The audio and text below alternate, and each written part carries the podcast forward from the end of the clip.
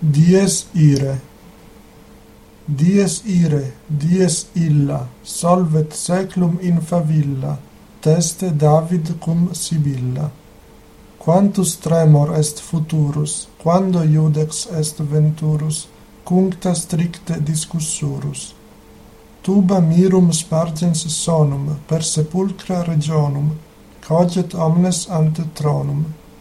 Mors stupebit et natura, cum resurget creatura, judicanti responsura. Liber scriptus proferetur, in qua totum continetur, unde mundus judicetur. Iudex ergo cum sedebit, quid latet apparebit, nil in ultum remanebit.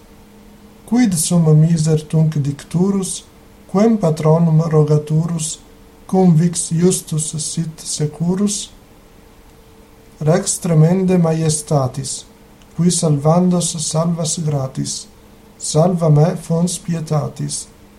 Recordare, Iesu pie, quod sum causa tue vie, ne me perdas illa die. Querens me sedisti lassus, redemisti crucem passus, tantus labor non sit cassus. Iusta iudex ultionis, donum fac remissionis ante diem rationis.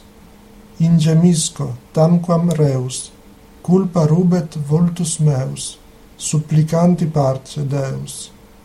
Qui mariam absolvisti et latronem exaudisti mihi quoque spem dedisti. Preces me non sunt digne sed tu bonus fac benigne ne perenni cremer igne. Inter oves locum presta, et ab edis me sequestra, statuens in parte dextra.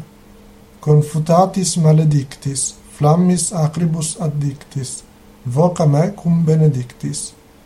Oro supplex et acclinis, cor contritum quasi cinis, gere curam mei finis.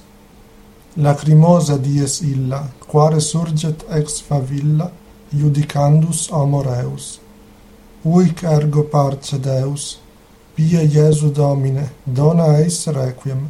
Amen.